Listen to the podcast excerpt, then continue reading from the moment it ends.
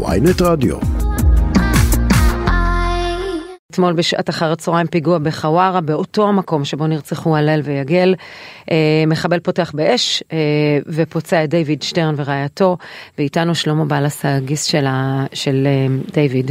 שלום לך. בוקר טוב, בלס, כן. בלס. בוקר טוב. אה, מה שלמה? ספר לנו מה אתה שומע, מה שלמה?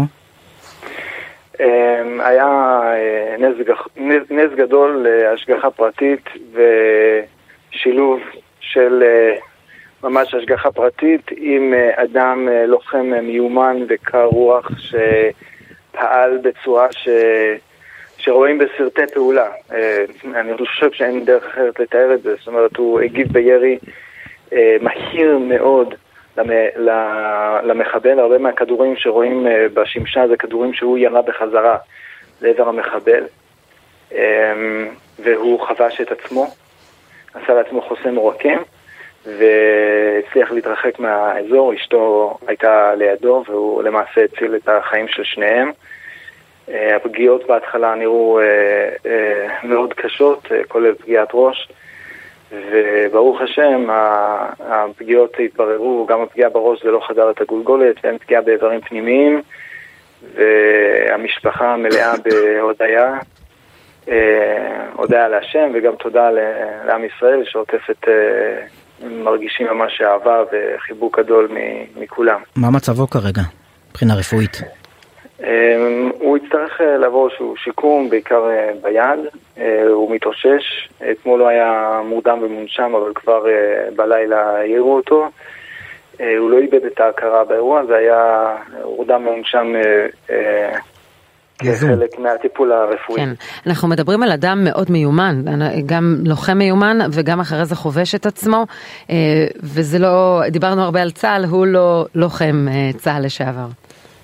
הוא גם, הוא, הוא אה, אזרח אמריקני. אה, הוא אזרח אמריקאי במקור, אה, הוא שירת ביחידה מיוחדת של המרינס, הוא עלה לארץ מתוך אה, אהבת הארץ וציונות והחליט להשתקע פה ולהקים פה את, המ, את המשפחה שלו, ולמרות שהוא כבר שירת וכבר היה בעל משפחה, הוא התעקש להתנדב והוא עושה, ולהתנדב למעשה במילואים.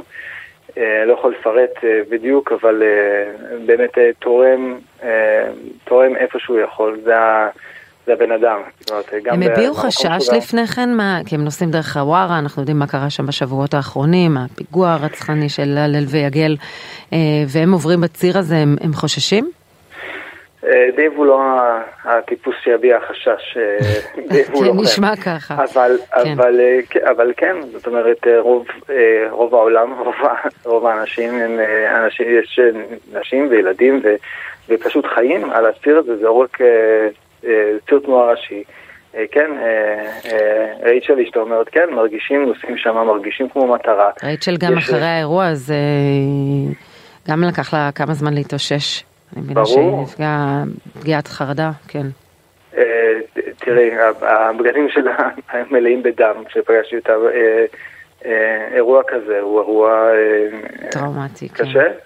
הם עמדו בפקק, שלמה? אני, האמת שלא יודע את, ה, את הפרטים האלה. היו בדרך ל, לירושלים, לאיזה שיעור. אבל, אבל כן, הבעיה שם זה בין השאר העובדה שיש שם עומס תנועה מאוד מאוד גדול, אין שם מחסומים. אה, הרבה פעמים, נגיד אחרי הר- הרצח של האחים יניב, אה, הלל ויגל, אז היה שם נוכחות מוגברת של הצבא, אבל הם הרגישו שמיד אחרי, אחרי האירוע, וככה בעצם אפשר לומר תוך כדי, מתקשרים ללקוחות, הם, זה לא, הם, הם לא היו מוקפים כמו שהם. כן, למרות אה, שכוח נחל, אני מבינה, היה חלק מהחיסול, כלומר את ה...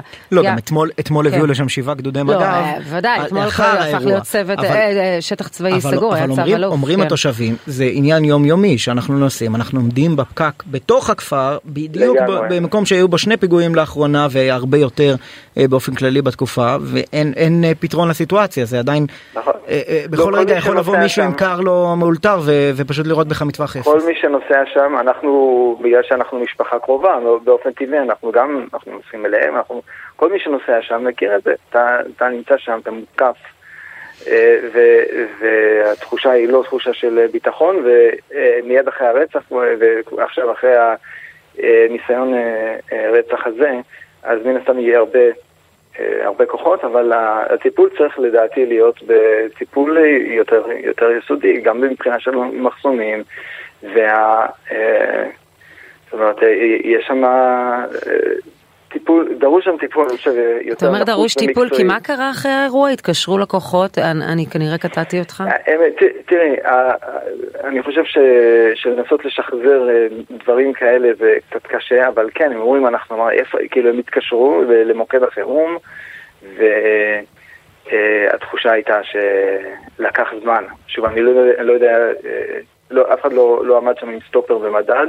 אבל הנוכחות הצבאית המוגברת שהייתה אחרי רצח האחים יניב, לא הייתה כמה ימים אחרי. זאת אומרת, התחושה היא שצריך שם משהו יותר יסודי מאשר הנה עכשיו נתגבר ויגיעו כך וכך גדודי מג"ב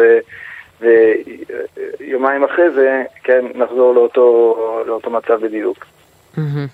כרגע צריך להגיד, הצמתים בצומת חווארה תחת uh, צו אלוף של שטח צבאי סגור, יש שם לא מעט כוחות ש, שהוזזו לאזור, אז כרגע זה אמור להיות, אבל ככה כמובן אי אפשר יהיה לנהל את השגרה, אנשים צריכים לעבור שם. Uh, הם חוששים גם בתגובה של uh, חלק כן. מהמתנחלים, uh, כמו שהיה בעבר בחווארה. ש- שלמה בלס? זה, זה לא הסיפור לדעתי, ממש.